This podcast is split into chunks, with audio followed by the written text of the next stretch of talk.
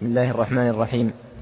الحمد لله رب العالمين وصلى الله وسلم وبارك على رسول الله وآله وصحبه أجمعين. أما بعد فغفر الله لك يقول الإمام مسلم رحمه الله تعالى حدثنا يحيى بن يحيى قال أخبرنا يزيد بن زريع عن خالد الحذاء عن عبد الرحمن بن أبي بكرة عن أبيه قال مدح رجل رجلا عند النبي صلى الله عليه وسلم.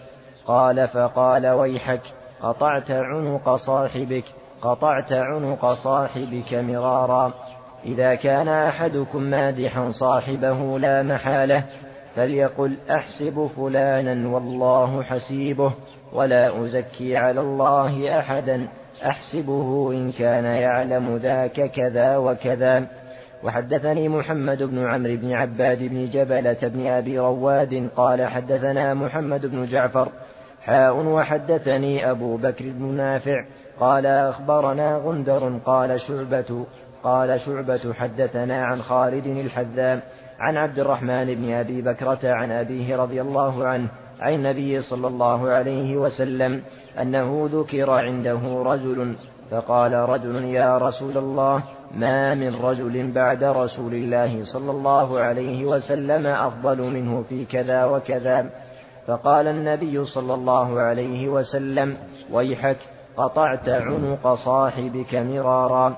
يقول ذلك مرارا يقول ذلك.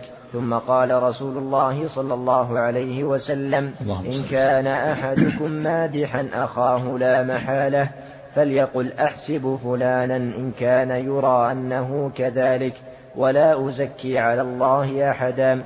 وحدثنيه عمرو الناقد قال حدثنا هاشم بن القاسم حاء وحدثنا هو أبو بكر بن أبي شيبة قال حدثنا شبابة بن سوار كلاهما عن شعبة بهذا الإسناد نحو حديث يزيد بن زريع.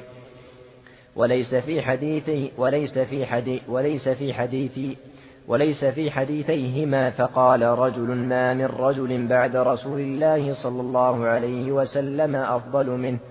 حدثني أبو جعفر محمد بن الصباح قال حدثني إسماعيل بن زكريا عن بريد بن عبد الله بن أبي بردة عن أبي موسى رضي الله عنه قال سمع النبي صلى الله عليه وسلم رجلا يثني على رجل ويطريه في المدحة فقال لقد أهلكتم أو قطعتم ظهر الرجل. حدثنا أبو بكر بن أبي شيبة ومحمد بن المثنى جميعا. عن ابن مهدي واللفظ لابن المثنى قال حدثنا عبد الرحمن عن سفيان عن حبيب عن مجاهد عن أبي معمر قال قام رجل يثني على أمير من الأمراء فجعل المقداد يحثي عليه التراب وقال أمرنا رسول الله صلى الله عليه وسلم أن نحثي في وجوه المداحين التراب. نحثي. أمرنا رسول الله صلى الله عليه وسلم أن نحثي في وجوه المداحين التراب. وحدثنا محمد بن المثنى ومحمد بن بشار واللفظ, واللفظ لابن المثنى. قال حدثنا محمد بن جعفر. قال حدثنا شعبة عن منصور عن إبراهيم عن همام بن الحارث أن رجلا جعل يمدح عثمان فعمد المقداد رضي الله عنه فجثى على ركبتيه وكان رجلا فعمد فعمد المقداد عمد ما بضرب يضرب. نعم. فعمد صعد صعدا فرح صعد يصعد. وعمد يعمد. نعم. فعم فعمد فعمد. فعمد المقداد فجثى على ركبتيه. وكان رجلا ضخما فجعل يحثو في وجهه الحصبان فقال له عثمان ما شأنك؟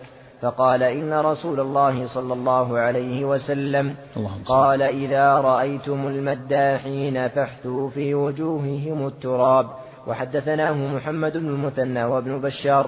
قال حدثنا عبد الرحمن عن سفيان عن منصور. حاء وحدثنا عثمان بن أبي شيبة. قال حدثنا الأشجعي عبيد الله بن عبد الرحمن عن سفيان الثوري عن الأعمش ومنصور عن إبراهيم عن همام عن المقداد عن النبي صلى الله عليه وسلم بمثله. بسم الله الرحمن الرحيم. الحمد لله رب العالمين. صلى الله وسلم وبارك على عبد الله ورسوله نبينا محمد وعلى آله وصحبه أجمعين. أما بعد هذه الحديث فيها النهي عن المدح. لما يفضي إليه مدح الإنسان في وجهه وتكرار من المدح لما يفضي إليه من العجب من الممدوح والكبر والتعاظم والخيلاء. فإنه إذا مدحه وأكثر من مدحه فإنه قد يسبب له للممدوح ضررا كبيرا قد يعجب بنفسه فقد يدعو ذلك فيعجب بنفسه وقد يدعو ذلك إلى الكبر أو الخيلاء أو التعاظم. ولهذا نهى النبي صلى الله عليه وسلم عن المدح وقال ويلك قطعت عنق صاحبك. وفي اللفظ قطعت ظهر الرجل أهلكتم الرجل يعني إهلاكا هلاكا معنويا. هلكته يعني سببت في هلاكه في دينه. لأن هذا المدح الكثير يفضي إلى العجب يفضي بالممدوح إلى أن يعجب بنفسه ويرى أنه فوق الناس ويفضي به إلى التكبر على الناس والتعاظم والخيلاء. فلهذا قال قطعتم عنق قطعت عنق صاحبك قطعتم ظهر الرجل أهلكتم الرجل. ويستثنى من هذا الشيء القليل. الشيء القليل الذي لا يؤثر كما مدح النبي صلى الله عليه وسلم الصديق وعمر وعثمان. قال النبي صلى الله عليه وسلم الصديق لما ذكر آه، أبواب الجنة قال ما على أحد من ضرورة أن يدخل من واحد فهل يدعى منها أحد؟ قال نعم وأنت منهم تدعو من أبواب الجنة الثمانية. وكما قال في استرخاء إزاره قال إنك لست مما يفعله خيلاء وكما مدح عمر وقال ما لقيك الشيطان سالكا فجا إلا سلك فجا غير فجك. كما مدح عثمان قال لا استحي من رجل تستحي منه الملائكة هذا الشيء القليل يستثنى. وجمع النووي بينهما بأن النهي عن المدح محمول على المجازفة في المدح والزيادة في الأوصاف وعلى من يفضي به المدح إلى الإعجاب بنفسه. أما من عرف بقوة إيمانه ورسوخ عقله وأنه لا يؤثر عليه المدح أو يزيده نشاطا في الخير وعملا في الخير أو يكون سببا في, في, الاقتداء به في, أعمال الخير فلا بأس به. ولكن الذي يظهر أنه أن الشيء القليل هو اللي يستثنى أما الكثير فلا ينبغي. ما ينبغي المدح والإطراء. ولهذا سمعنا رجلا يمدح ويطريه. يعني والإطراء هو مجاوزة الحد في المدح. ولا سيما إذا كان فيه كذب والكذب فيه. فالإطراء في المدح والكذب هذا لا يجوز. الإطراء الإطراء هو الزيادة في المدح زيادة والإكثار. أما الشيء القليل فيعفى عنه. وإذا أراد أن يمدح أن يقول أحسبه كذا والله حسيبه. ولا أزكى الله أحد كما في الحديث إذا أراد أحدكم إذا أراد أحد أن يمدح أحدا فليقل أحسبه فليقل أحسبه كذا أحسبه كذا إن كان يظن أنه كذا والله حسيبه ولا يزكي الله أحدا فليقل هذا. لكن هذا الأمر ليس الوجوب بل هو الاستحباب بدليل أن النبي صلى الله عليه وسلم لما مدح أبا بكر ومدح عمر ومدح مدح عثمان لم يقل أحسبه كذا والله حسيبه. فدل على أن هذا الاستحباب وإذا أراد أن يمدح أن يقول أحسبه كذا والله حسيبه ولا زكى الله. أحد كما في الحديث. إذا أراد أحدكم إذا أراد أحد أن يمدح أحدا فليقل أحسبه فليقل أحسبه كذا أحسبه كذا. إن كان يظن أنه كذا والله حسيبه ولا زكى الله أحدا فليقل هذا. لكن هذا ليس الوجوب بل هو الاستحباب. بدليل أن النبي صلى الله عليه وسلم لما مدح أبا بكر ومدح عمر ومدح مدح عثمان لم يقل أحسبه كذا والله حسيبه. فدل على أن هذا الاستحباب. أفضل الأفضل إذا أراد أن يمدح أن يقول أحسبه كذا والله حسيبه. ولا أزكي على الله أحدا. وإن لم يقل هذا فلا حرج. ليس الأمر للوجوب والصارف له هذا الأمر. فليقل أحسبه هذا أمر. والصارف له والأصل الأوامر الوجوب. والصارف لهذا الأمر على الوجوب والاستحباب النبي صلى الله عليه وسلم فعل النبي صلى الله عليه وسلم حيث أنه لما مدح عمر وأبا بكر وعمر وعثمان لم يقل أحسبه كذا والله حسيبه. فدل على أن هذا إنما هو الاستحباب. أحسبه كذا والله حسيبه. وأما حديث المقداد لأنه حثى في وجه المداح التراب وروى عن النبي صلى الله عليه وسلم أنه قال إذا رأيتم المداحين فاحثوا في وجوههم التراب. وكذلك أيضا لما مدح رجل عثمان جثى على ركبته وجعل يحثو على وجه التراب وكان رجلا ضخما. قال له عثمان ما لك؟ قال سمعت رسول الله صلى الله عليه وسلم يقول احثوا في وجوه مداحين التراب. هذا آه، على ظاهره الصواب أن الحديث على ظاهره وأنه يحثى في وجه التراب. قال بعضهم تأوله بعضهم بأن المعنى خيبوا هذا المادح ولا تعطوه شيئا من أجل مدحه وليس المراد حث التراب حقيقة وإنما المعنى خيبوا هذا المادح ولا تعطوه على مدحه. وقيل المعنى تحدث وجوه التراب. رحمك الله. اذكروا إذا مدحتم فاذكروا أنكم من تراب فلا تعجبوا بأنفسكم. أن اذكروا أنكم خلقتم من تراب فلا تعجبوا بأنفسكم. هذا ضعيف. والصواب القول الأول الصواب أنه على ظاهره وأنه يحثى في وجه التراب. ولكن هذا الحثي في وجه التراب ليس للوجوب بل أيضا بل هو الاستحباب إذا لم يترتب على هذا مفسدة. والدليل على أن هذا الأمر أحثوا في وجوه المداحين التراب إذا رأيتم المداحين فاحثوا في وجوههم. التراب هذا أمر والأصل في الأوامر الوجوب لكن هذا الاستحباب والصارف له عن عن الوجوب والاستحباب الحديث السابق أنه لما مدح رجل رجلا, رجلا قال وإذا قطعت عنق صاحبك ولم يحثو في وجه التراب. قال قطعت ظهر الرجل ولم يحثو في وجه التراب. فدل على أن الحث الوجه يحثى في وجه مدح التراب للاستحباب إذا لم ترتب على هذا مفسدة ولم ترتب على هذا شر. وهذا مأخوذ من النصوص الأخرى ومن قواعد الشريعة. فإن كان يترتب على هذا شر فلا فلا يحدث في وجه التراب بل يكتفي بنصحه. ووعظه إن كان الإنسان له لو كان في المجتمع مثل المقداد كان عالم أو أمير ولا يترتب على هذا شر حتى في وجه التراب. عملا بالحديث ولا ولا يحصل من هذا شر فلا بأس. أما إذا كان إنسان عادي ثم حتى وجه التراب وقد يترتب على هذا مفسدة يحصل بينهم مضاربة أو مشادة أو قتال بعض الناس قد يفضي به إلى القتل. إذا حدث في وجه التراب أخذ السلاح وقتله. إذا كان يفضي إلى مفسدة إلى شر فلا.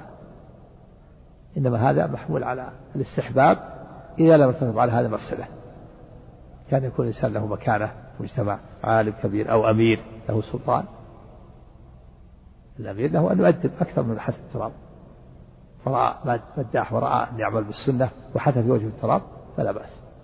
أما إذا كان يخشى أن يترتب على هذا مفسدة فالأمر قصارى الاستحباب ليس بواجب. ينصحه يكتفي بنصيحته. ولا يحدث في وجه التراب. دفعا للمفسدة الكبرى. ودفعا للشر الذي يترتب على كونه يحدث في وجه التراب. نعم. الله عليك. حدثني نصر بن علي الجهضمي قال حدثني أبي قال حدثنا صخر يعني ابن جويرية عن نافع أن عبد الله أن عبد الله بن عمر رضي الله عنهما حدثه أن رسول الله صلى الله عليه وسلم قال أراني في المنام أتسوك بسواك فحدثني رجلان أحدهما أكبر من الآخر. فناولت السواك الأصغر منهما فقيل لي كبر فدفعته إلى الأكبر. آه، هذا الحديث. عفوا أن عبد الله بن عمر رضي الله عنهما حدثه أن رسول الله صلى الله عليه وسلم قال أراني في المنام أتسوك بسواك فحدثني رجلان أحدهما أكبر. ها؟ فجذب إيش؟ فجذبني أراني. أراني. أراني في المنام أتسوك بسواك فحدثني رجلان كذا حدثني؟ وهو جذبني. قال عليه الشارع تكلم عليه الشارع ها؟ ها؟ بس. النسخة الأخرى خطية ها؟ أقول خليل مأمون شيخ حقق على نسخة خطية. فأثبت فحدثني. هذه طبعة جديدة. دار المعرفة عفوا من هو المحقق؟ خليل الشيحة فأثبت فرانك فحدثني. تعلق عليها وقال في المطبوعة فجذبني. طيب. نعم عن عبد الله بن عمر أن عن نافع أن عبد الله بن عمر رضي الله رضي الله عنهما حدثه أن رسول الله صلى الله عليه وسلم قال: أراني في المنام أتسوك بسواك فحدثني رجلان أحدهما أكبر من الآخر. فناولت السواك الأصغر منهما فقيل لي كبر فدفعته إلى الأكبر.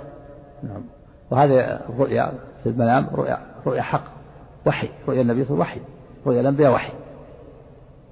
فرؤيا الأنبياء نوع من أنواع الوحي. قال الله تعالى عن إبراهيم الخليل أنه قال إني يا بني إني أرى في المنام أني أذبحك فانظر ماذا ترى. قال يا أبا تفعل ما تؤمر ستجدني إن شاء الله من الصابرين. ثم قال الله بعدها قد صدقت الرؤيا فرؤيا الأنبياء وحي. النبي رأى في المنام أنه يتسوك حدثه رجلان فدفع السواك إلى الأصغر منه فقيل له كبر كبر يعني ادفعه إلى الأكبر. فدفعه إلى الأكبر.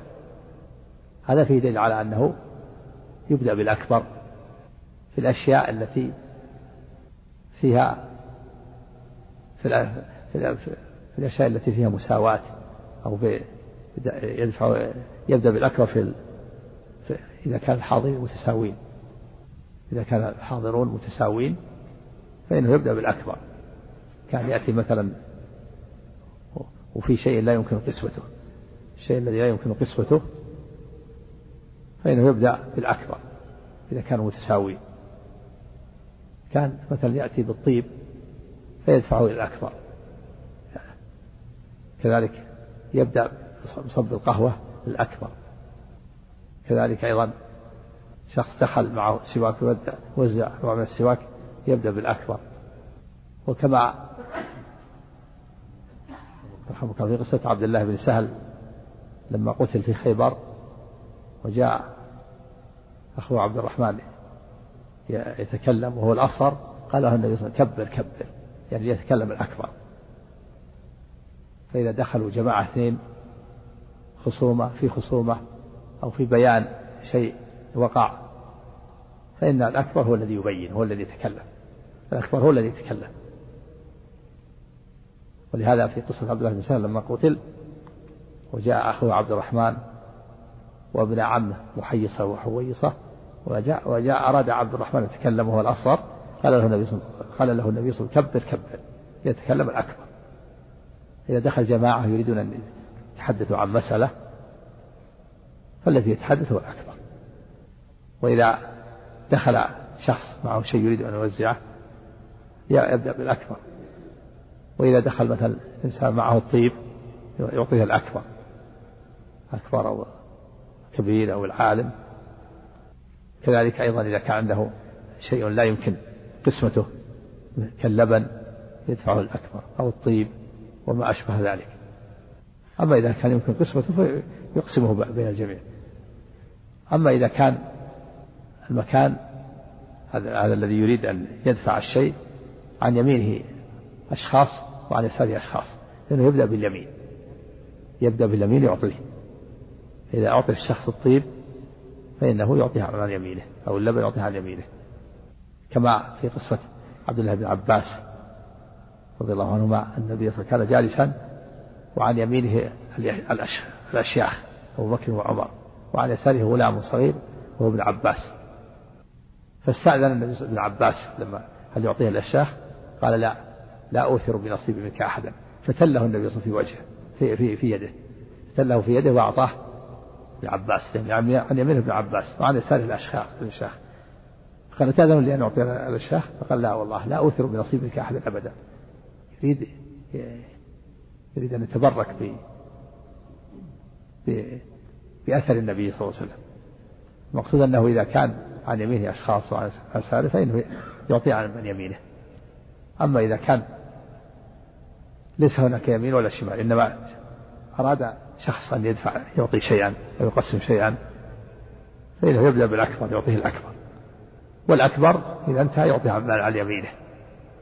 كما في هذه القصة فإن النبي صلى الله عليه وسلم يتسوك فحدثه رجلان فأراد أن يدفع السواك إلى الأصغر منهما فقيل له كبر كبر فدفع إلى الأكبر. الأقرب الأكبر في مثل هذا. نعم. هذا إلهام إلهام ووحي إلى موسى. الوحي أنواع. ألهمها الله نعم. هذا. نعم. ليست نبية أم موسى. وكذلك مريم خلافا لابن حزم قال إنها نبيه الوحي أنواع. ألهمها الله. نعم. ها؟ الفرض إذا ابتدأ بالأكبر هل ينصرف عن يمين الساقي أو عن يمين المسقي يا شيخ؟ الساقي الآن آه، يدفعه إلى الأكبر والأكبر يعطيه عن على يمينه. لا عن يمينه هو. وإذا أخذ اللبن يعطيه على يمينه أو أو الطيب. يبدأ من الكب يبدأ من يمينه في قصة ابن عباس. أما الداخل يبدأ بالأكبر. يعطيه الأكبر نعم. ها؟ إذا رد له الساقي مثل القهوة ترد له إياها لمن يعطيها الآن؟ يعطيها لمن؟ لمن عن يمين المسقي؟ لا ما يعني لا بأس بالأكبر لا بأس. الداخل ما, ما في عن يمين شيء ولا عن يسار شيء. نعم. أحسن الله عليك حدثنا هارون بن معروف قال حدثنا به سفيان بن عيينة عن هشام عن أبيه قال قال كان أبو هريرة رضي الله عنه يحدث ويقول اسمعي يا ربة الحجرة اسمعي يا ربة الحجرة. وعائشة رضي الله عنها تصلي فلما قضت صلاتها قالت لعروة ألا تسمع إلى هذا ومقالته آنفا إنما كان النبي صلى الله عليه وسلم يحدث حديثا. لو عده العاد لا أحصاه حدثنا هداب بن خالد الأزدي يعني أبو هريرة كان يحدث في مسجد النبي صلى الله عليه وسلم وكانت حجرة عائشة على المسجد لها باب على المسجد. فكان بعد وفاة النبي صلى الله عليه وسلم يحدث ويقول اسمع يا ربة الحجر يعني عائشة. يعني يريد إن كان قولي فيه فيه مخالفة فبيني لي. يريد أن يسمعها. اسمع يا ربة الحجر عن عائشة. اسمع الحديث إن كان عندك يعني ما يخالف قولي فبيني لي. وكان يسرد الحديث ويكثر من الحديث. انتهازا للفرصة فأنكرت عليه عائشة لما سلمت. قالت لأختها عروة بن الزبير إن النبي صلى الله عليه وسلم كان إذا تكلم يتكلم كلاما قليل. لو عده العاد لأحصاه فكأنها ترى أنه أن عدم الإكثار. وأبو هريرة له وجهة نظر وهو انتهاز الفرصة. انتهاز يريد أن يحدث حديثا كثيرا عنده علم كثير عنده حديث يريد أن يسمع الناس ويفيد الناس. ينتهز هذه الفرصة ويبلغ ما عنده فهو يكثر من الحديث. وعائشة تقول إن النبي صلى الله عليه وسلم ما كان يفعل هكذا وإنما يتكلم بكلام لو عده العاد لعده كلمات معدودة حتى تحفظ لأن الكلام الكثير يصيب بعضه بعضا. وكما جاء في الحديث النبي صلى الله عليه وسلم كان خطبه قصيرة كانت خطب النبي قصيرة كانت تحفظ عنه عليه الصلاة والسلام في خطبة الجمعة وغيرها. وكان الله تعالى أعطاه جوامع الكلم. فيأتي بالكلمات القليلة التي تحتها معاني غزيرة كثيرة. حتى إن خطبة تحفظ تحفظها الحافظ. قالت بعض الصحابيات ما أخذت قاف القرآن المجيد؟ إلا عن لسان رسول الله صلى الله عليه وسلم. يقرأها كل جمعة على المنبر. فكان عليه الصلاة والسلام لا يطيل الخطب. ولا يطيل الحديث. وإذا تكلم بكلام أعاد ثلاثة حتى يحفظ عنه. كما قالت عائشة. اسمع إلى ما يقول هذا؟ تقول لابن أخيها عروة لأختها عروة. اسمع إلى ما يقول عبد أبو هريرة. يقول اسمع إلى ربة الحجرة. ويكثر كلام يتكلم بكلام كثير. والنبي صلى الله عليه وسلم كان كله يتكلم بكلام قليل لو عده العاد لأحصاه من قلته. وكان هذا في خطبة الجمعة.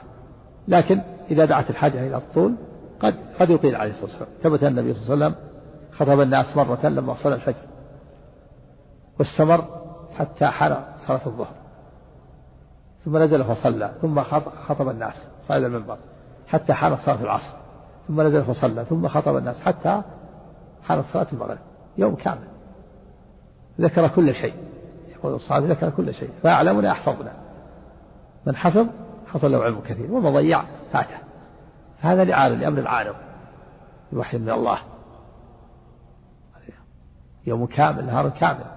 وإلا في الغالب أنه كما قالت عائشة أنه كلمات معدودة لو عده العاد لأحصاه وحفظه.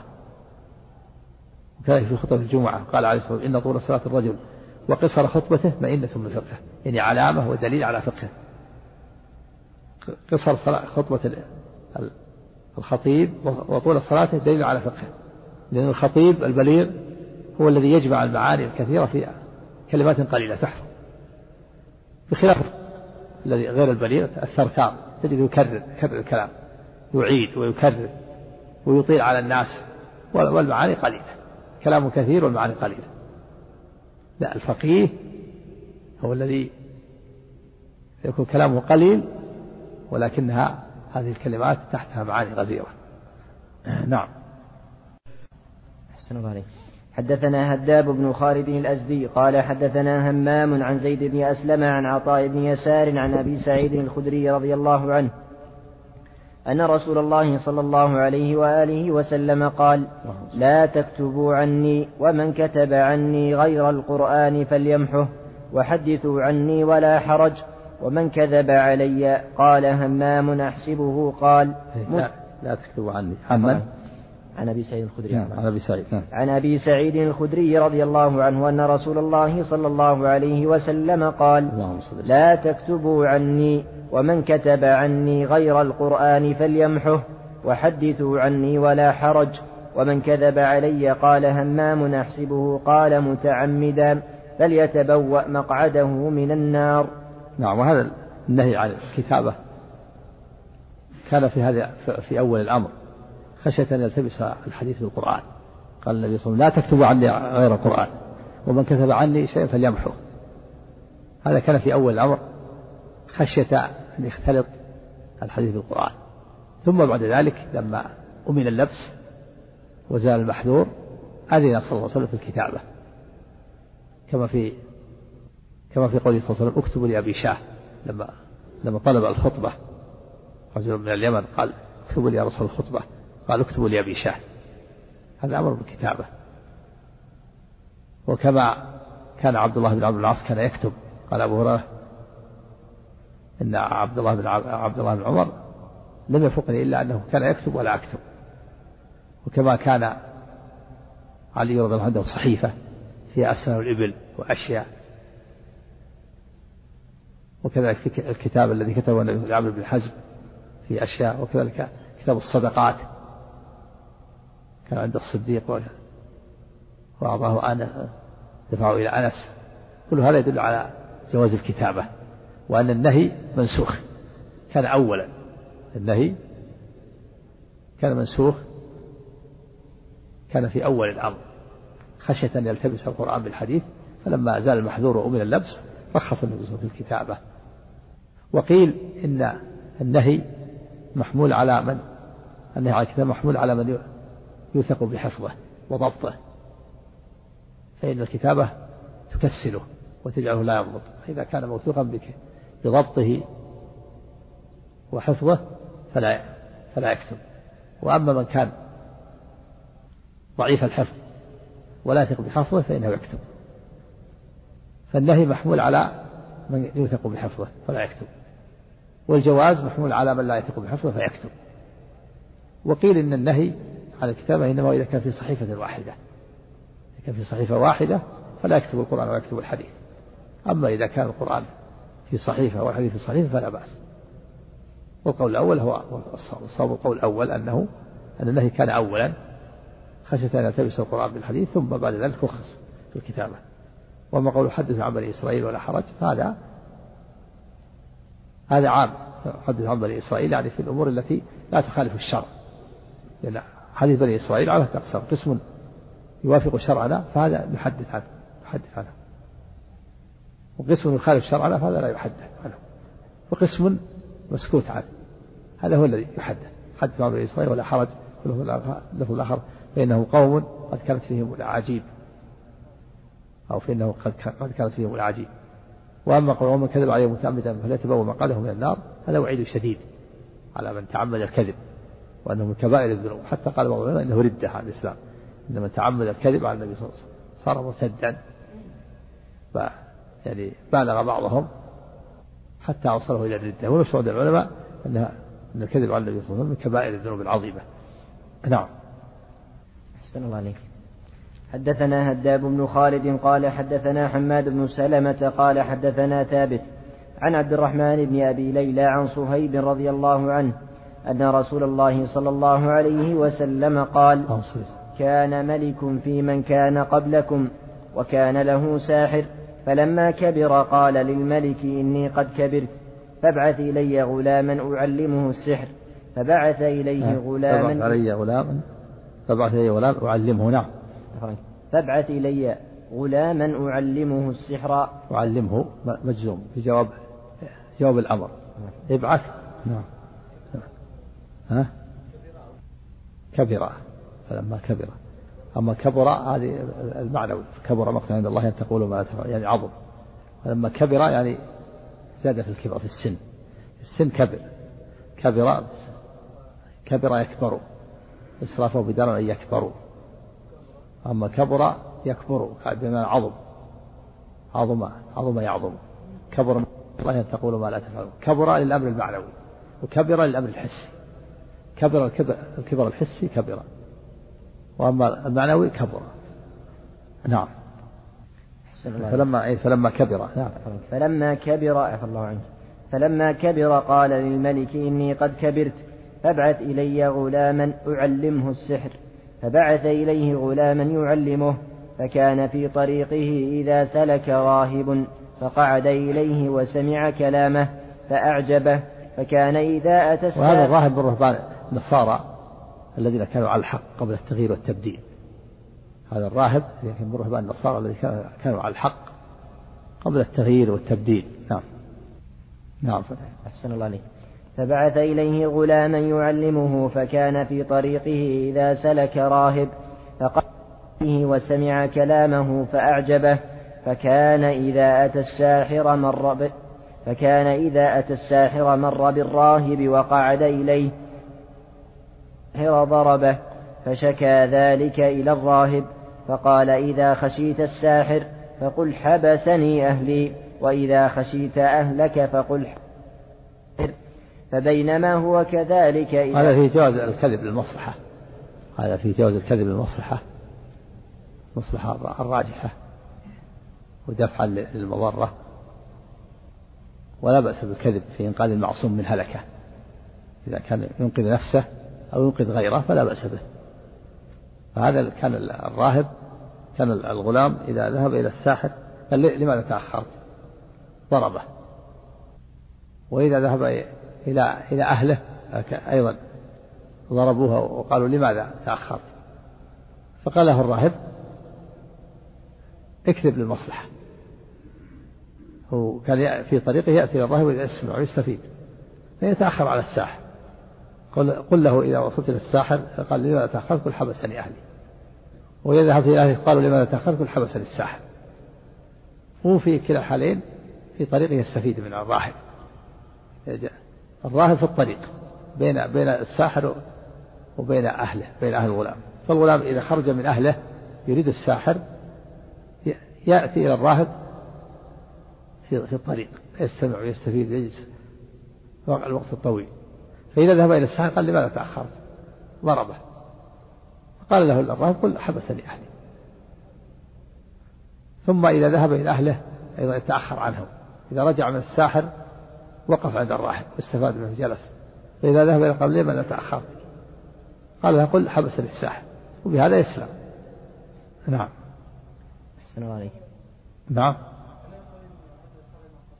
نعم هذا في شرع من قبلنا في شرع لكن الكذب المصلحة الراجحة دفع الضرر. دفع الضرر؟ دفع الضرر. يضرب الآن. لأنه يضرب الآن. والآن يريد يستفيد الآن ويسمع. يسمع العلم الذي ينقذه من الجهل. يعني الله سبحانه وتعالى هداه وأنقذه بسبب هذا الراحل. فيعلمه دينه. هذا فلا فلا يستطيع أن يتعلم دينه إلا بهذا. لأن هذا لولا يعني لو لم يكذب منعه منعه الساحر. ضربه وحقق وقال لماذا؟ لماذا تأخرت؟ حقق ما ثم يمنعه. ولكن الله تعالى هداه بسبب هذا الراهب وأنقذه من الجهل. هذا كذب مشروع جائز. فيه إنقاذ لنفسه من الهلاك. إنقاذ له من من الهلاك. الهلاك الأخروي. لو لم يتعلم هلك. صار مثل هؤلاء الكفار في زمانه. نعم. والله نجاه وأنقذ بهذا الراهب. نعم. نعم. إذا كان فيه إنقاذ المعصوم من هذا ولا مقصود إذا كان ينقذ المعصوم من هلكة يقسم ولا ولا يقتل المعصوم. نعم. نعم. لا لا. هذا حروب الكفايات. معذور إذا كان حبس. الحمد لله. سقط صلاة الجماعة. نعم. لكن لا يطيعهم. نعم. نعم هذا هذا منه هذا منه هذا أعظمها نعم.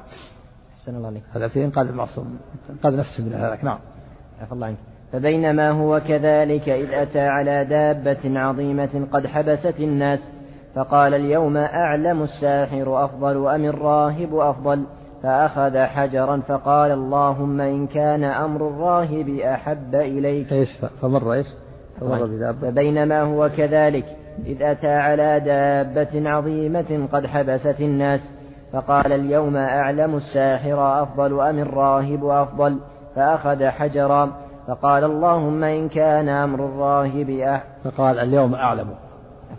فقال اليوم أعلم الساحر أفضل أم الراهب أفضل؟ فأخذ حجرا فقال اللهم إن كان أمر الراهب أحب إليك من أمر الساحر فاقتل هذه الدابة. حتى يمضي الناس فرماها فقتلها ومضى الناس فأتى الراهب فأخبره فقال له الراهب أي بني؟ وهذا هذا في أول الأمر كان ما تبين له الأمر الغلام. ما تبين له الأمر ولم يذق حلاوة الإيمان. أتى على دابة تمنع الناس من المرور. هذا الدابة يحتمل أنها حية أو أو غيرها أو جاء في, رواية الترمذي أنها أسد. ف فأخذ حجرا ودعا ربه قال كان أمر الراهب يحب إليك من السائل فاقتل هذه الدابة حتى يمضي الناس. فرمى بحجر فقتلها فمر الناس فجاء إلى الراهب فأخبره. هذا بداية الآن ظهور الحق له ظهر الحق له. وهذه في إثبات كرامة الأولياء هذه كرامة الأولياء هذه من كرامات الأولياء أن الله قتلها بسبب هذا الحجر. تكلم عليها الشارح أو الأبي في هذه الدابة ذي. نعم خذ السلام. أحسن عليك فقال له الراهب أي بني أنت اليوم أفضل مني قد بلغ من أمرك ما أرى وإنك ستبتلى فإن, فإن ابتليت فلا تدل علي. وهذا الراهب يعني في اعتراف بالفضل لأهله. قال يا بني إنك أفضل مني الآن وإنك ستبتلى. أي بني هذا تلطف يعني يا بني تلطف من الكبير للصغير. هذه البنوة يعني في ليست بنوة نسب ولكنها بنوة آه، الكبر والتعليم. يعني أكبر منك وهو ابن الله من جهة التعليم. قال إنك ستوب إنك أفضل مني الآن. يعني رأى الكرامة الذي أكرمه الله بها حيث أنه قتل هذه الدابة ورأى أنه توجه إلى الخير والاستقامة. قال إنك أفضل مني وإنك ستبتلى. عرف هذا من من الأدلة والنصوص. وأن الله من حكمته أن يبتلي. قال تعالى ألف لا ألف لام ميم. حسب الناس أن يتركوا أن يقولوا آمنا وهم لا يفتنون. ولقد فتنا الذين من قبلهم. فلا يعلمن الله الذين صدقوا ولا يعلم الكاذبين. يبتلى في أول الأمر. فإذا نجح في الامتحان وصبر كانت له العاقبة. الرسل يبتلون وهم أفضل الناس وأشرف الناس. كل نبي يبتلى في أول الأمر يبتلى بقومه. نوح ابتلى بقومه. صبر. فكانت العاقبة له. هود ابتلى بقومه كذبوه فصبر كانت العاقبة له. صالح ابتلي بقومه صبر. إبراهيم ابتلي وصبر كانت العاقبة له. موسى وعيسى نبينا صلى الله عليه وسلم ابتلي في مكة. وفي المدينة ابتلي باليهود وغيره.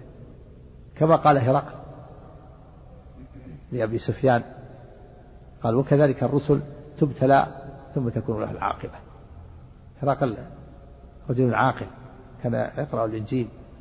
قال وكذلك لما قال له أبو سفيان فسأل عن حال النبي صلى الله عليه وسلم قال وكذلك الرسل تبتلى يعني في أول الأمر ثم تكون لها العاقبة. فلهذا قال الراهب للغلام يا بني إنك ستبتلى. حكمة الله. الدعاة والرسل وأتباع الرسل وأتباعهم من الدعاة والعلماء والأمراء الصالحين والعالمين هؤلاء لابد يحصل لهم ابتلاء. فإن صبروا على أمر الله كانت لهم العاقبة الحميدة وإن لم يصبروا افتتنوا والعياذ بالله. وارتدوا عن دينهم أو ضعفوا وعصوا وفسقوا. فلهذا قال الراهب للغلام يا بني إنك ستبتلى. يصيبك بلاء. تبتلى في دينك. فإن صبرت على دينك فالعاقبة الحميدة لك في الدنيا والآخرة. وإن لم تصبر فإن فاتك الأجر. ولهذا قال فإن تريد فلا تدل عليه. نعم.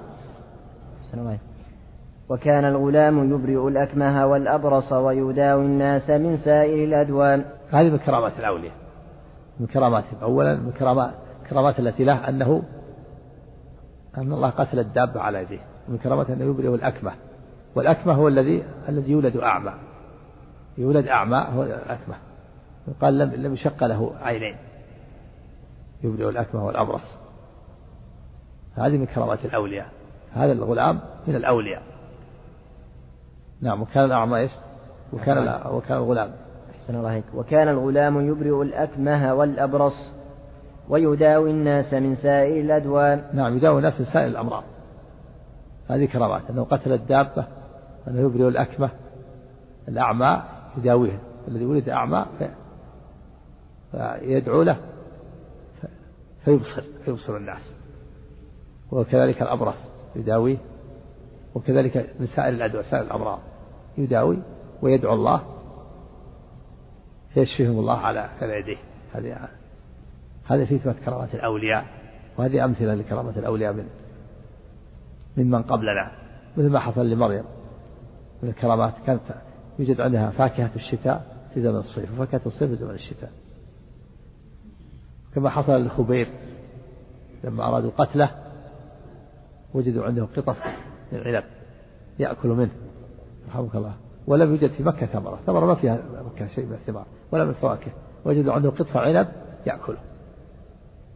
هذه من كرامات الأودية نعم. الله أعلم. كان يمسح ويدعو. نعم. يعمل بالأمر. نعم. عفى الله عنك. فسمع جليس للملك كان قد عمي فأتاه بهدايا, بهدايا كثيرة. فقال ما ها هنا لك أجمع. إن أنت شفيتني. قال إني لا أشفي أحدا. إنما يشفي الله تعالى. فإن أنت آمنت بالله دعوت الله فشفاك فآمن بالله فشفاه الله. يعني هذا الأعمى كان جالسا للملك. كان كافرا. كان جالسا للملك. فلما سمع أن الغلام يداوي ويعالج وسمع أن الأكمة أيضا يبرئ الأكمة بإذن الله جاء إليه وجعل بهدايا كثيرة. قال هذه الهدايا كلها لك أنت شفيتني. قال هذا على كفره. فقال له أنا ما أشفي ما يشفي الله أنا أدعو الله أفعل الأسباب. فإن آمنت بالله دعوت الله لك. فشفاك. فآمن الأعمى فدعا الله فشفاه. نعم فذهب للملك على عادته يجلس عنده. تغيرت الحال. صار مؤمن. في الأول كان لما كان جليسة لما كان أعمى كان كافر. والآن صار مؤمن. تغيرت الحال. شوف الإيمان كيف يصنع باللسان. ماذا يعمل؟ نعم.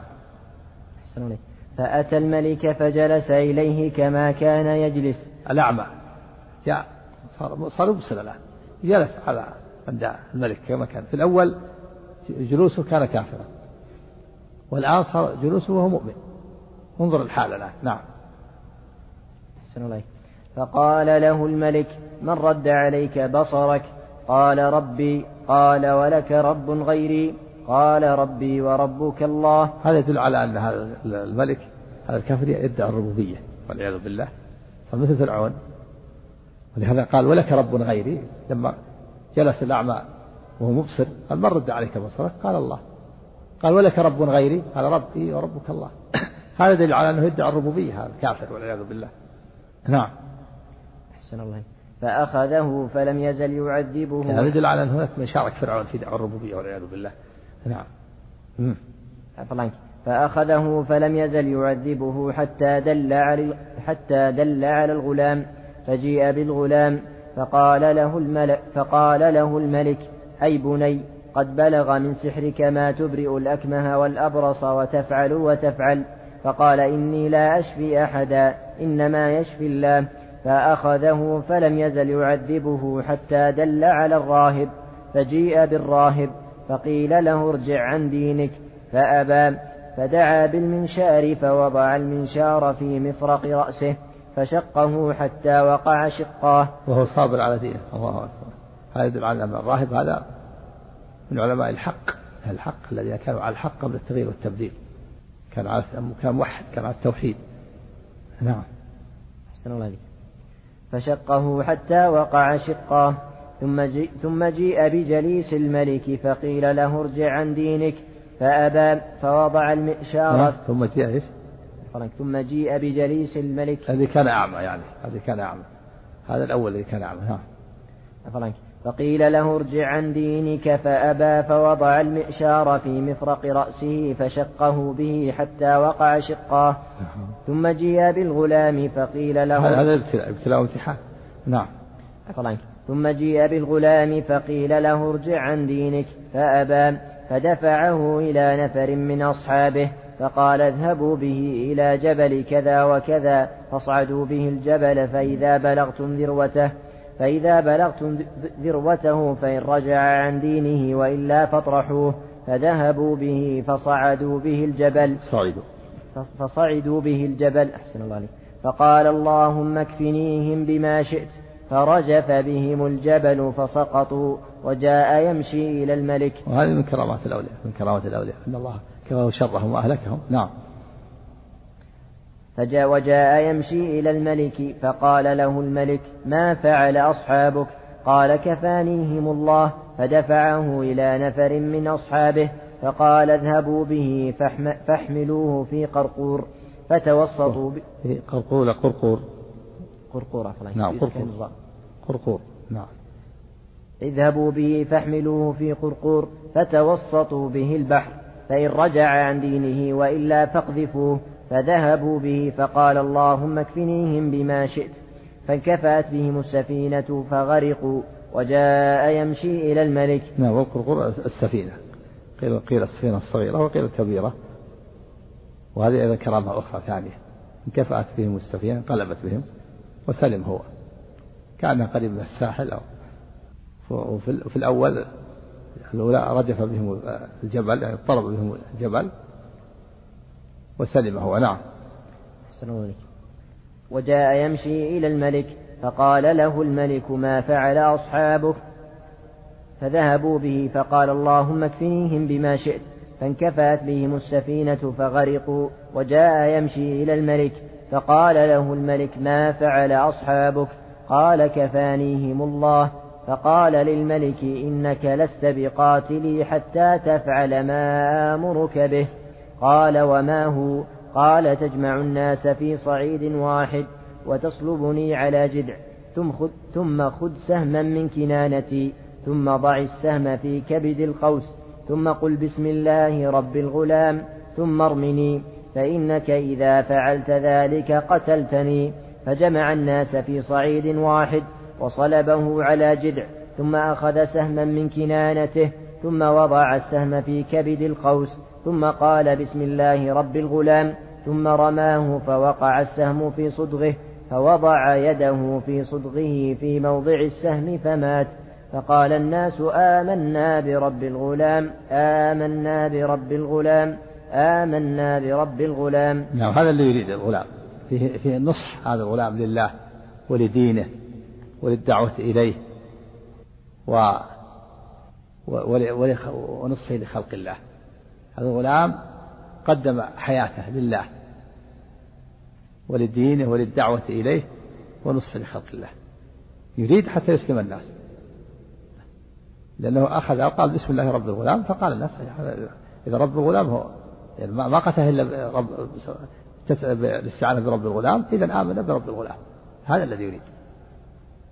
هذا دليل على أن الملك كافر يدعي الربوبية. قال الناس آمنا برب الغلام. في الأول كانوا يقولون هو ربهم. فلذلك خد لهم الأخاديد الحفر في الأرض شقها وأضرمها نارا ثم قذفهم فيها.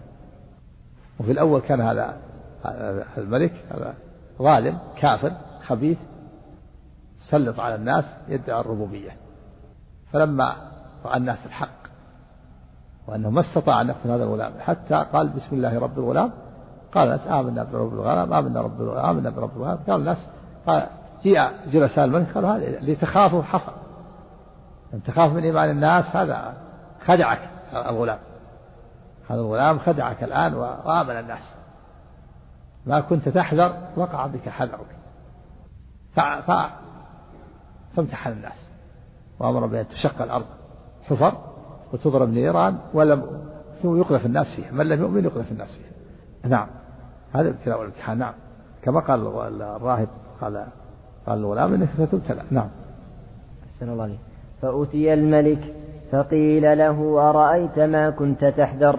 قد والله نزل بك حذرك قد آمن الناس فأمر بالأخدود بأفواه السكك فخدت. والأخدود هي الحفر الحفر في أفواه السكك في الطرقات يعني.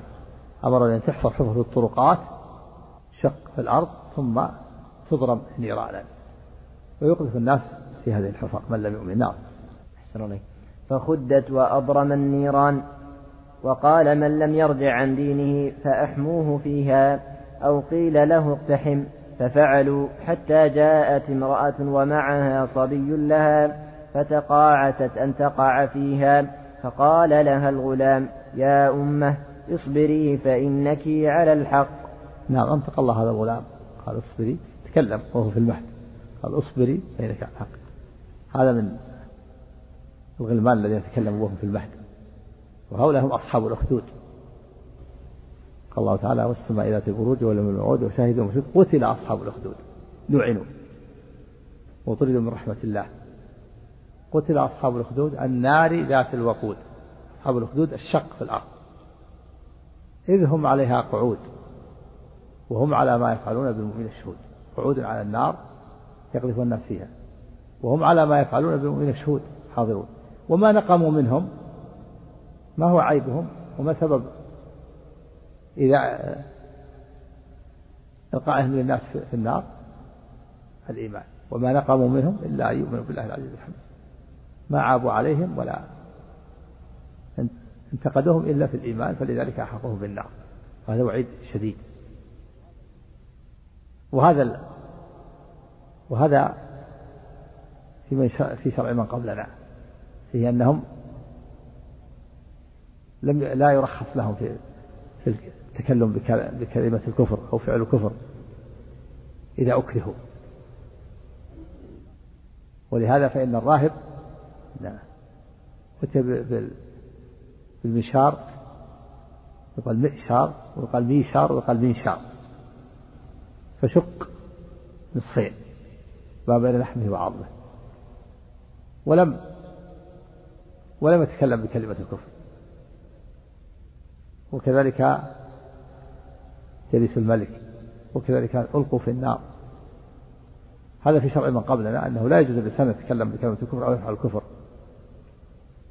ولا أكره على ذلك. أما في شرعنا فإنه يجوز الإنسان أن يتكلم بكلمة الكفر أو يفعل الكفر ظاهرا. إذا أكره على ذلك بأن عذب أو هدد بالقتل أو التعذيب أو السجن بشرط أن يكون قلبه مطمئنا بالإيمان. قال الله تعالى من كفر بالله من بعد إيمانه إلا من أكره وقلبه مطمئن بالإيمان. ولكن من شرح بالكفر صدرا فعليهم غضب من الله ولهم عذاب عظيم. هذا من التوسع في شرعنا والحمد لله. الله تعالى وسع على هذه الأمة. فأباح للإنسان أن يتكلم بكلمة الكفر أو يفعل الكفر إذا أكره على الكفر. إكراه حقيقي إكراه ملجئ. بأن يعذب أو يهدد بالقتل أو بالسجن أو بالتعذيب من شخص قادر يتكلم بكلمة الكفر أو يفعل الكفر ظاهرا بشرط أن يكون قلبه مطمئنا بالإيمان. أما إذا تكلم بكلمة الكفر في غير الإكراه يتكلم بكلمة الكفر آه، مختارا ذاكرا عالما فإنه يكفر. وكذلك من تكلم بكلمة الكفر هازلا يكفر. وكذلك من تكلم بكلمة الكفر خائفا يكفر. وكذلك من تكلم بكلمة الكفر مشحة في في أهله أو ماله أو وطنه يكفر. يقول تعالى ولكن من شرح بالكفر صدرا. بقوله تعالى ذلك بأنه مستحب الحياة الدنيا على الآخرة. وكذلك من تكلم بكلمة الكفر مكرها واطمأن قلبه بالكفر يكفر أيضا. لا بد أن يكون قلبه مطمئن بالإيمان. ولا ينجو إلا من تكلم بكلمة الكفر مكرها واطمأن قلبه بالإيمان. والإكراه لا بد أن يكون إكراه ملجئ. إكراه ملجئ ليس خوفا بل يعذب أو يهدد بالسلاح من قادر أو بالقتل أو بالتعذيب أو بالسجن من من ظالم. فهذا له رخصة أن يتكلم بكلمة الكفر أو يفعل. قيل يسجد الصنم ولكنه في الظاهر وينوي السجود لله بقلبه لأنه لا يملكون قلبه. فهذا له رخصة. أما في شرع من قبلنا ليس له رخصة. ولهذا فإن فإنه أتي بإيش؟ في الراهب وشق نصفين كتب منشار شق نصفين وتب جليس الملك وشق نصفين وحفرت حفر وألقي الناس فيها ولم ولم يترخصوا. فهذا في شرع ما قبله. وقد أشار النبي صلى الله عليه وسلم أشار النبي صلى الله عليه وسلم هذا قال إنما كان قبلكم كان يؤتى بمنشار في الحديث الحديث الآخر يقول النبي صلى الله عليه وسلم إنما كان قبلكم كان يؤتى بالمنشار فيوضع المنشار على رأسه فيفصل فشق نصفين.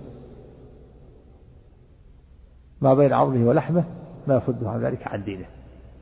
في حديث خباب بن الأرث قال أصابهم شدة لما كانوا في مكة. قال جئنا للنبي صلى الله عليه وسلم وهو مستظل بظل الكعبة. قلنا يا رسول الله ألا تستنصر لنا؟ ألا تدعو لنا؟ أصاب شدة فقال إنما كان قبلكم كان يؤتى به يؤتى بالمنشار فيشق نصفين ما بين لحمه وعظمه فلا يصده عن ذلك عن دينه. والله لا يتم لا يتمن الله هذا الأمر حتى يصير الراكب من صنعاء إلى حضر الموت. لا يخاف إلا الله. أو حتى الراكب من صنعاء إلى أو إلى الكعبة لا يصده ذلك عن دينه ولكنكم تستعجلون أو كما قال عليه الصلاة والسلام. نعم. إذا صبر إذا صبر لا بأس.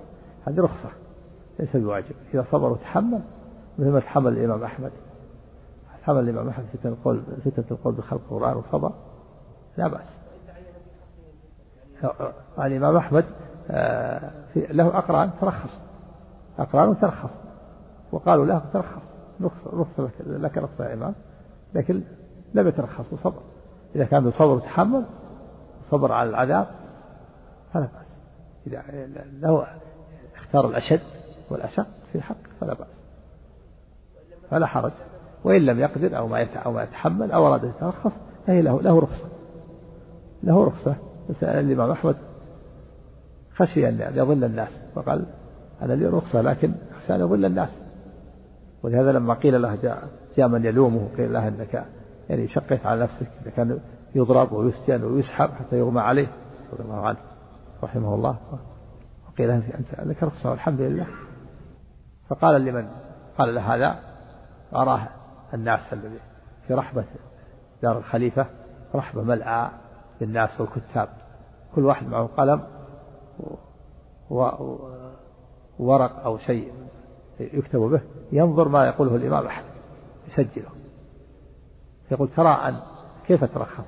أترخص وأتأول وأقول أن القرآن مخلوق وأتأول وأضل الناس. كل هؤلاء يريدون يكتبون. قال كلا بل أموت ولا أضل هؤلاء. صبر. حتى أظهر الله به السنة. فإذا اختار الإنسان الشدة مثل العلاج في المرض. العلاج في المرض مستحب. وإذا كان الإنسان لا يريد أن يعالج كان يتلذذ بالمرض لا ما هو بلازم العلاج. بعض الناس في هذا الزمن يظن العلاج أنه لا بد منه وأنه واجب وأنه لا بد الإنسان يتعالج ما هو بلازم العلاج. إن أحب الإنسان يتعالج فالحمد لله وإن لم يحب أن يتعالج ويتلذذ بالمرض فلا فلا عليه. تجد بعض الناس تجد مريض لا يريد العلاج وأولاده يسحبونه بقوة وهو يصيح يقول لا أريد العلاج يقول لا غصب لا بد تعالج. إذا كان عاقل وأحب أن يبقى ويتلذذ بالمرض ويريد الأجر لا يجبر. أما إذا كان في غيبوبة ولا أو ما ليس معه عقل فوليه يجتهد إذا كان معه عقل ما يجبر أحد يجبره. ولهذا لما أجبر النبي صلى الله عليه وسلم في لما مرض وصبوا في لدوه صبوا في فنجه وقال أشار لهم قال لا تفعلوا.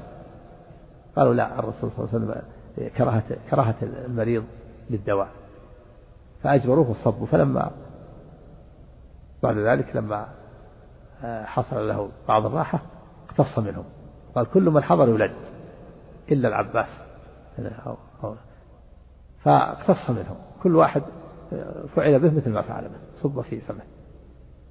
فلا يجبر الإنسان يجبر الإنسان على العلاج. وكذلك كذلك الآن إذا حب الإنسان يصبر يتحمل ولم ولا يتكلم بكلمة الكفر وصبر لا بأس. كذلك إذا صبر الإنسان على المرض ولا يحب العلاج لا بأس. وإن حب أن يتعالج هذا أفضل. كذلك إذا حب أن يترخص هذه رخصة يتكلم بكلمة الكفر عند الإكراه إذا كره الملجئ له رخصة. بشرط أن يكون قلبه مطمئن بالإيمان. فالأحوال الأحوال يتكلم بكلمة الكفر أو يفعل الكفر.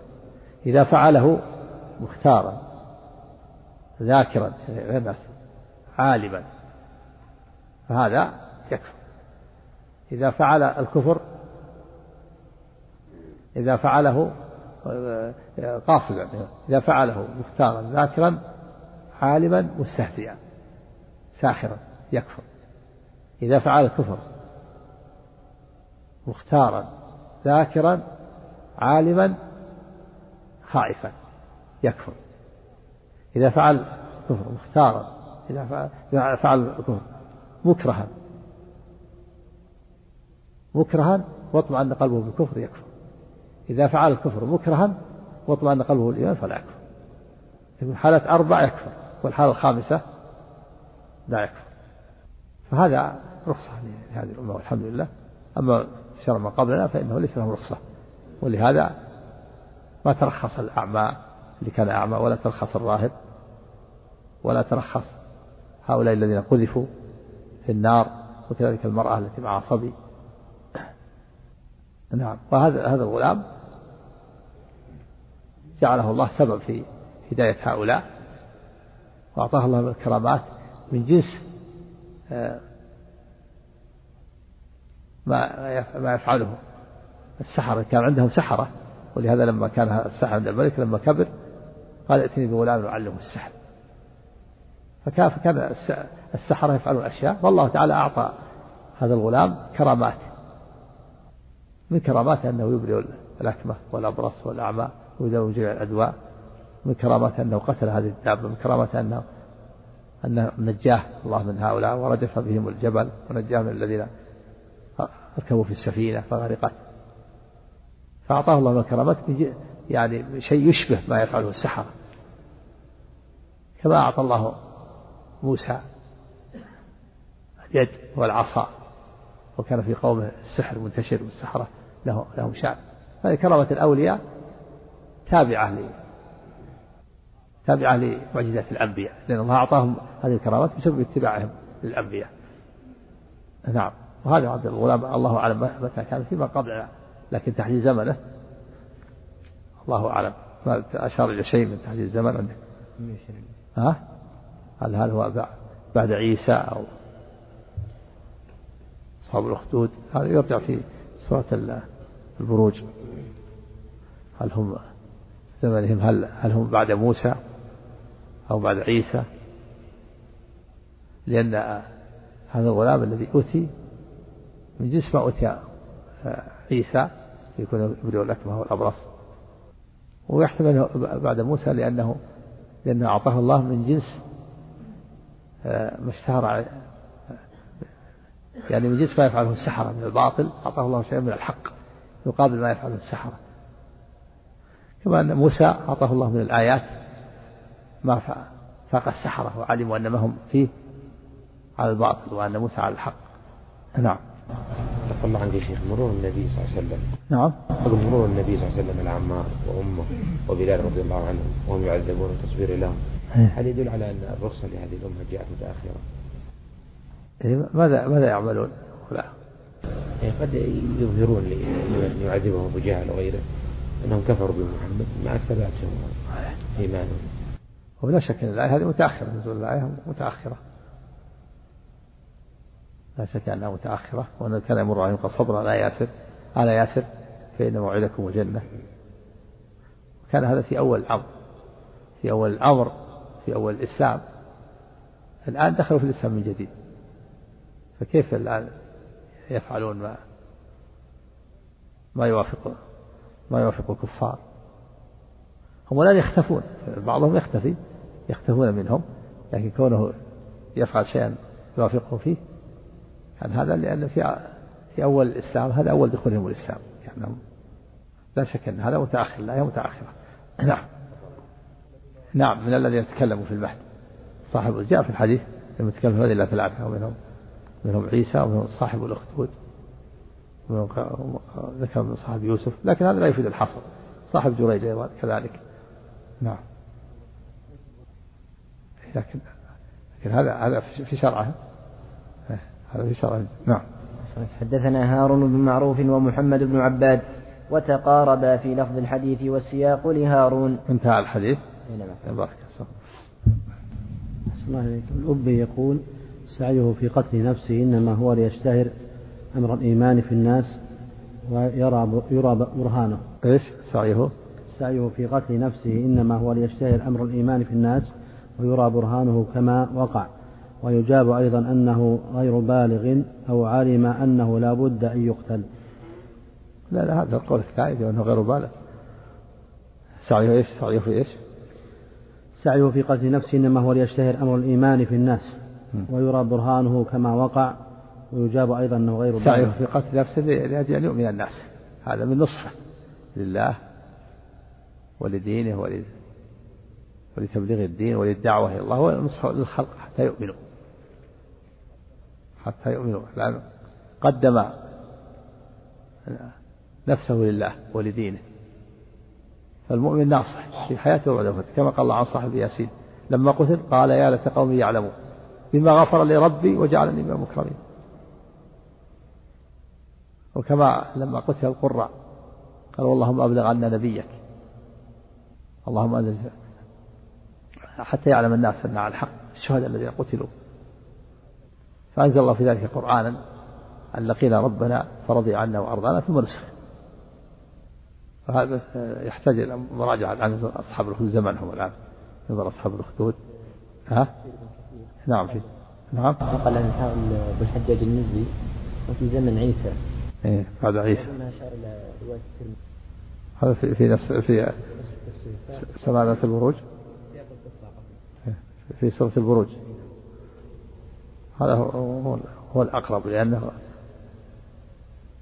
حصل من يعني من الكرامات ما يشبه معجزات معجزات عيسى. أشار إلى شيء من هذا؟ الأبي ما أشار إلى شيء؟ ما أشار. ما أشار. والنسخة الثانية لكن قال إن هذا الصغير الصبي أحد الستة الذين تكلموا في المهد. إيه. أحد الستة. إيه. فالحديث لما يتكلم في المهد إلى ثلاثة لا, يفيد الحصر. الستة عيسى وهذا صاحب الأخدود صاحب يوسف صاحب جريج الأربعة.